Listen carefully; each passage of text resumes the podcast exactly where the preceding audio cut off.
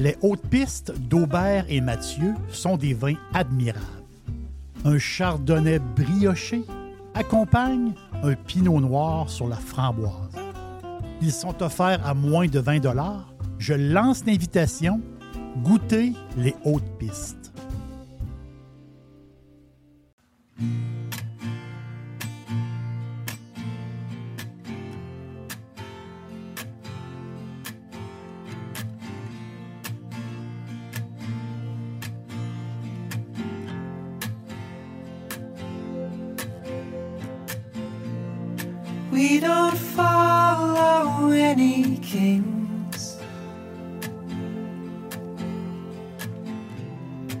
We can ride and we can sing.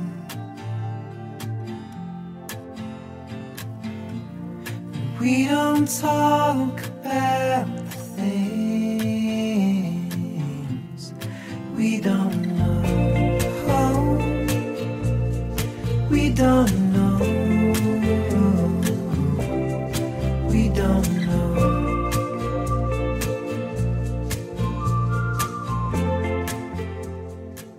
Salutations à vous. Merci d'être de passage à l'auberge. Ça me fait toujours plaisir que vous soyez là. Aujourd'hui, on fait une, petite visite, justement. Euh, on, va, se plonger dans le passé et on parle d'une bouteille de vin qui est formidable. On s'en va en France. Donc, justement, les touristes qui visitent la France ont pour la plupart l'envie de voir la belle campagne française. C'est sûr qu'il y a tellement de villes magnifiques en France. On peut faire même des tournées de châteaux en France. On peut faire plein de choses. Mais une tournée des petites villes, une tournée des, petits villages, des petites communes, c'est vraiment intéressant. Il y a tant à voir et tant à boire. J'aime beaucoup cette expression-là. Donc, les habitués de la France, ceux qui sont allés souvent, ceux qui y vont souvent, ben, ils vont vous le dire, les plus beaux villages français sont les Bastides. Les Bastides. C'est un phénomène, les Bastides, c'est un phénomène historique, principalement dans le sud-ouest de la France. Au Moyen Âge, il y a très longtemps, il y a 700, 750 ans, 800 ans, au Moyen Âge, il y a 300 villes qui se sont construites avec un modèle particulier, à peu près le même modèle. Un modèle, on appelle ça des bastides. Donc, c'est une façon de faire raisonnée, une façon de faire des villes, de bâtir des villes, des petites villes, hein, de bâtir ces villes-là. Mais pour le Moyen Âge, c'était des grandes villes, pour cette époque-là. Aujourd'hui, c'est des, c'est des communes. Mais c'est la manière de bâtir ces villes-là, justement, avec de l'urbanisme, avec de l'arch- l'architecture. Donc, un modèle avec urbanisme, un modèle qui place au centre une, une grande place. Donc, la place centrale. Le centre de la ville n'était pas l'église, le centre de la ville était la place centrale. Et ce modèle-là d'urbanisme, c'est quand même, c'est quand même incroyable. C'était utilisé pour plus de 300 villes avec le même, on pourrait le même plan, disons, à peu près le même plan. Donc la place centrale qui a joué, qui joue plusieurs rôles. hein. Autrement dit, euh, c'est là qu'il y avait, c'est là qu'il le marché. C'était le centre. Ben, il y avait le marché, était là. Il y a beaucoup d'activités dans la place centrale. Euh, beaucoup de, on va dire des, des, euh, les fêtes se passaient dans la place centrale. Et justement, cette pla- place centrale-là, ben, tout autour, il y avait des rues encadrillées, en ligne droite, et il y avait des rues, des passages qui étaient couverts. Donc, les gens qui étaient dans la place centrale, quand il, il- il tombait de la pluie, ben, ils pouvaient se mettre à l'abri. Donc, la, manière qu'ont bâti ces villes-là au Moyen Âge, c'est tout à fait euh, unique. C'est tout à fait magnifique à visiter. Imaginez, entre l'an 1230 et l'an 1373, Donc, sur 143 ans, il s'est bâti 300 bastides dans le sud-ouest français. Chaque fondation, chaque bastide, chaque ville avait euh, sa raison politique. Donc, les paysans qui étaient installés tout le tour de ces villes-là, ben, ils venaient y demeurer. Donc, ça attirait les gens, ça attirait les, paysans autour qui y avaient accès à de l'habitation. Et euh, pour eux autres, ces villes-là, dans, cette époque-là, c'était, la modernité. Hein. Vivre dans une bastide, c'était, vivre dans une ville moderne. Une ville moderne pour l'époque. Donc, ça a attiré beaucoup de gens pour venir s'installer. Et là, justement, ces villes-là ont grossi. Donc, vous avez la place centrale. Vous avez tout le tour des bâtiments avec des arcades. Et après ça, ça s'est bâti de rue en rue, de rue en rue. Donc, ça, ça l'a grandi et ça a fait des petites cités qu'on l'appelle euh, les fameuses euh, bastides. Les, les, paysans se sont installés là pour aussi la sécurité. Parce que il y avait, euh, un genre de. les gens qui entraient dans les bastides, ceux qui en sortaient de ces villes-là, ben, il y avait un genre de, check, de checkpoint, dans le sens qu'ils vérifiaient qui rentre, qui sort. Donc, ils, se protégeaient entre eux. Il y avait comme un système. Justement, il y avait un genre de système de vie aussi par rapport aux devoirs du citoyen, par rapport aux droits du citoyen. Donc, puis, il y avait un côté économique aussi. Les gens faisaient beaucoup de business ensemble. Donc, c'est ce modèle de vie-là des Bastides au Moyen Âge, ben c'est il y a des grandes villes qui en avaient envie, dans le sens qu'ils disent, ça va, ça va bien dans ces, dans ces, dans ces villes-là, ça va très bien. C'est Bordeaux, Bayonne, Toulouse étaient, étaient jalouses de ces villes bastides-là. Donc la France, à l'époque, était une grande région féodale. Donc une région féodale, c'est... Il faut se mettre dans le contexte. L'Empire romain tombe. L'Empire romain euh, d'Occident tombe.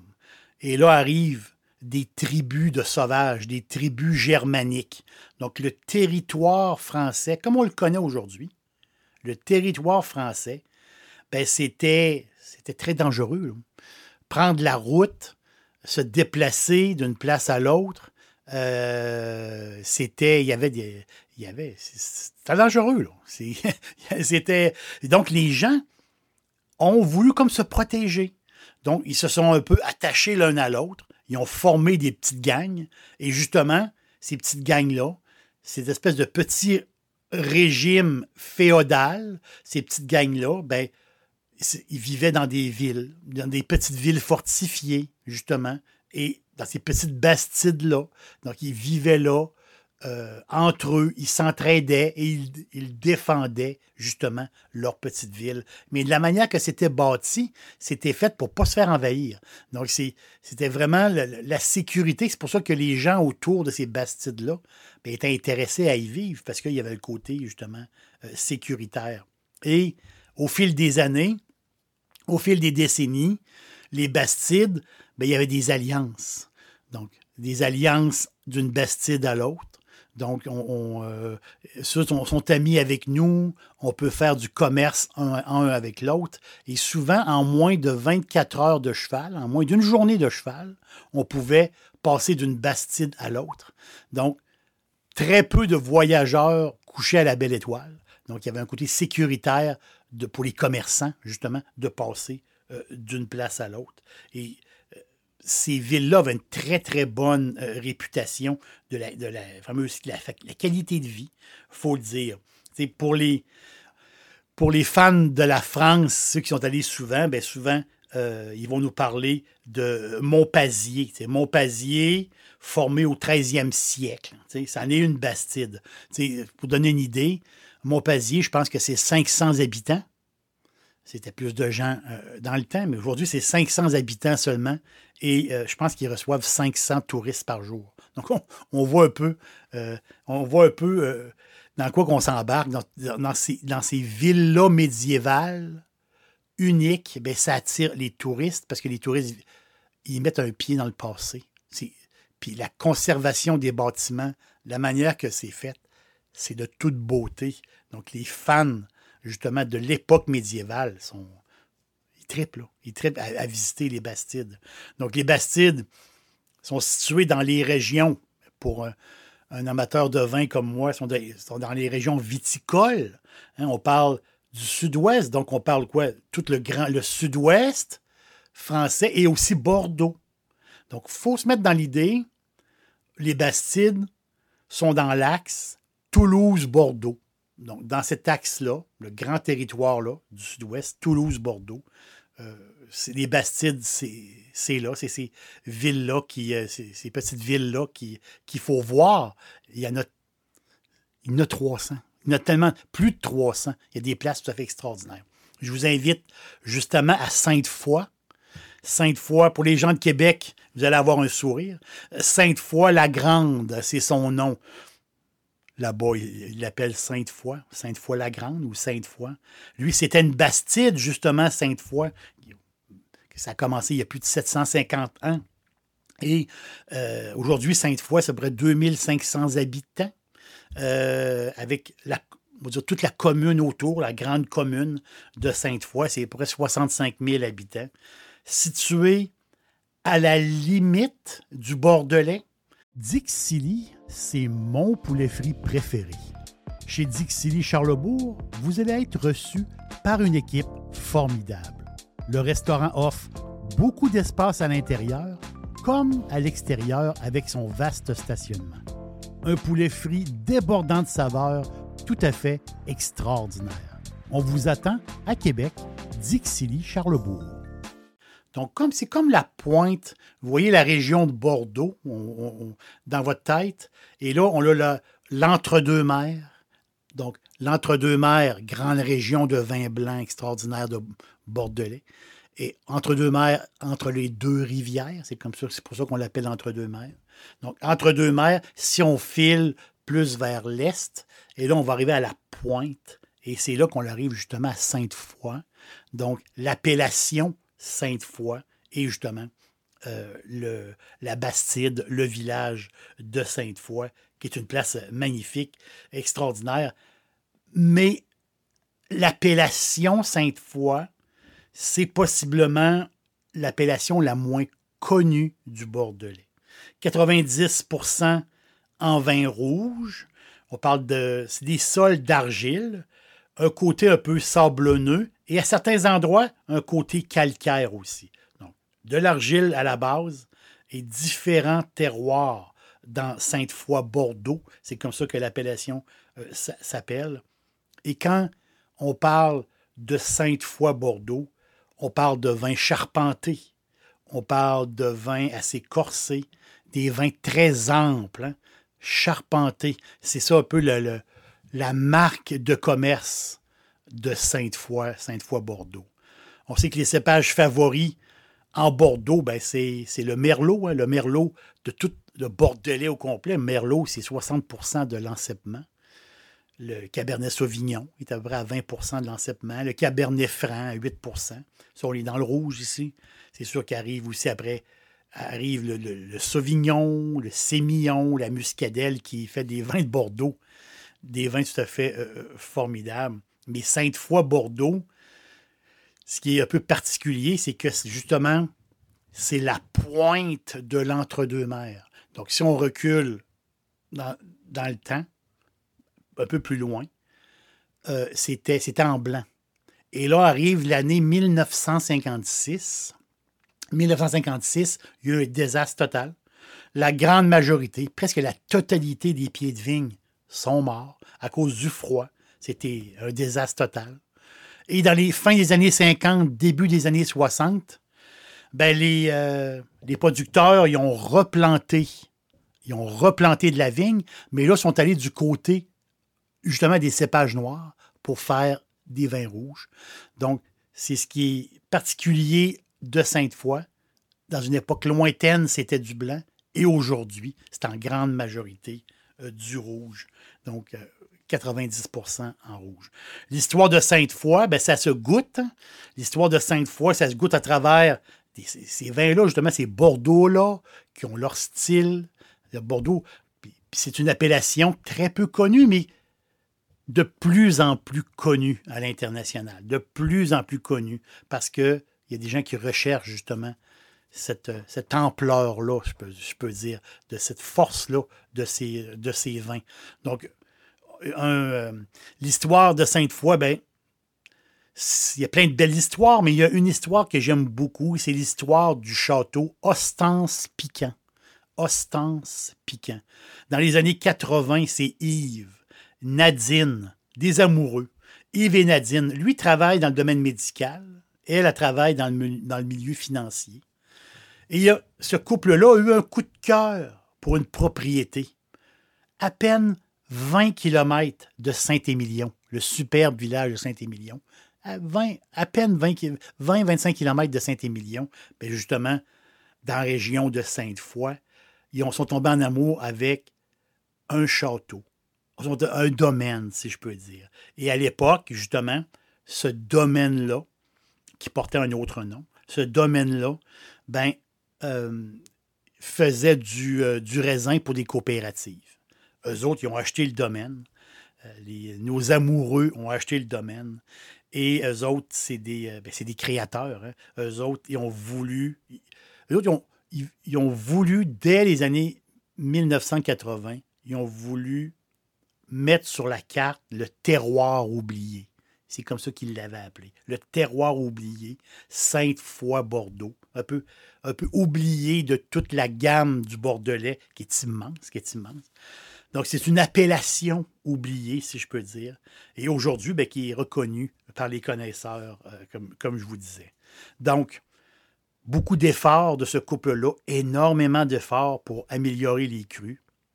Arrive 1990, bien, ça marque la première année de leur bouteille. Ils ont sorti une bouteille de leur appellation Sainte-Foy-Bordeaux.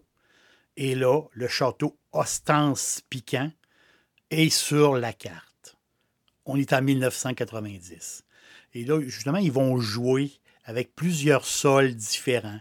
Donc, ils ont travaillé fort, ils ont mis énormément d'efforts et, à un moment donné, ils se sont associés avec un énologue reconnu, Stéphane de Ranoncourt. Donc, cet énologue-là qui, euh, qui travaille déjà avec plusieurs grandes maisons du Bordelais, ils, ont, ils ont comme la, ils ont comme toutes les connaissances de cet énologue-là, en plus de leurs connaissances personnelles. Et là, le ostance piquant, donc chaque millésime a un niveau égal de qualité. Depuis, depuis 2018, l'ensemble du vignoble, ben, ce qu'ils veulent faire depuis 2018, ils veulent que le vignoble soit biologique. Donc, en ce moment, ils sont dans un passage vers le biologique depuis 2018. Et justement, l'association avec le grand énologue, bien, ça fait que ce vin-là, cette bouteille-là, Ostance Piquant, ce Bordeaux Sainte-Foy, qui, est une appellation un peu oubliée, mais aujourd'hui, ça, ça met l'appellation sur la carte. C'est ça qui est important par rapport au château Ostance Piquant. Et c'est toute une épopée. C'est incroyable. Et aujourd'hui, ce qui est le fun, ce que je trouve beau aussi, ben, c'est la relève parce que leurs deux filles, leurs deux filles qui sont adultes, ben, les autres, ils vont prendre la relève de leurs parents. Puis ça, je trouve ça très, très beau. Donc, il y a une continuité, justement, avec euh, ce château-là qu'on va, euh, qu'on va entendre beaucoup parler, je pense, dans, dans l'avenir. Beaucoup. J'ai goûté deux fois au millésime 2016. Donc, Ostan Ostance Piquant 2016, Sainte-Foy, Bordeaux. Euh, le carafé, c'est l'idéal. Il faut le carafé. On est 70 en Merlot, 30 en Cabernet Franc. Donc, c'est intéressant ici. Là, on a un rouge assez, un rouge assez sombre, hein, assez sombre. Au nez, on a un, mix au nez, une, euh, une odeur, un peu comme les dates ou euh, date et champignons. il y a une odeur particulière, vraiment particulière, un peu envoûtant comme, euh, comme odeur. Puis la première gorgée, bien là, on, une, on est dans une trame tannique dans la première gorgée. Et là, la framboise et on dirait un peu de fumée. J'ai comme détecté ça un peu. C'est comme si, c'est drôle, le feeling que ça m'a donné aussi, c'est comme, c'est plutôt comme de la framboise cuite. C'est ça un peu le mix des deux, fumée framboise. Un peu comme la framboise cuite, un peu comme, vous savez, les desserts, comme les slices aux framboises. Donc, la croûte qui était comme un peu rôtie avec de la framboise, la confiture de framboise qui a comme un peu brûlé. C'est un peu le feeling qu'on a, c'est formidable. C'est un excellent, excellent Bordeaux et à bon prix. En plus, c'est ça qui, euh, c'est ça qui est vraiment le fun. Et quelque chose de surprenant, plus ou moins surprenant, comme plusieurs Bordeaux de, qualité. Mais on peut, euh, euh, en profiter tout de suite. Mais aussi, il y a un potentiel de garde jusqu'à 15 ans. Donc, c'est quand même euh, intéressant.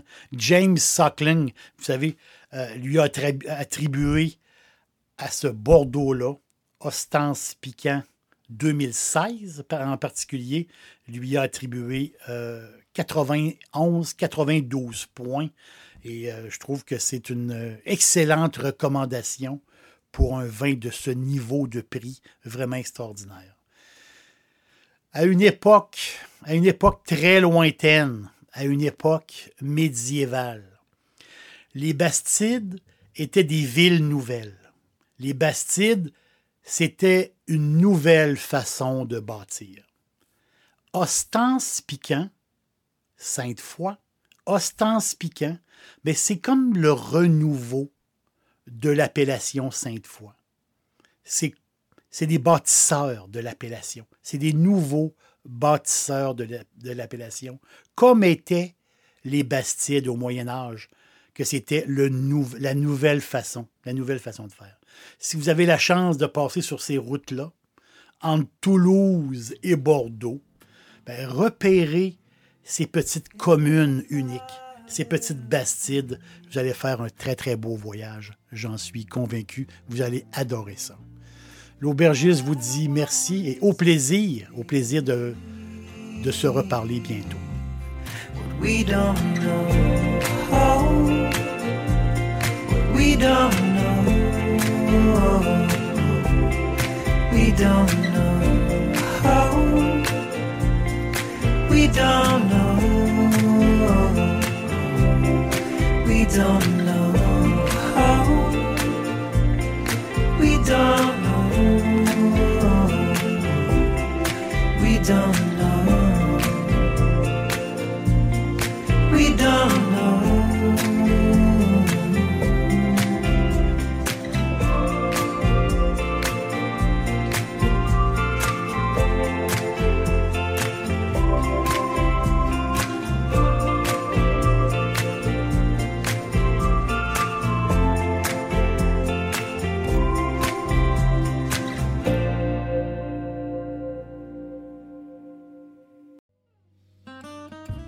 Les hautes pistes d'Aubert et Mathieu sont des vins admirables.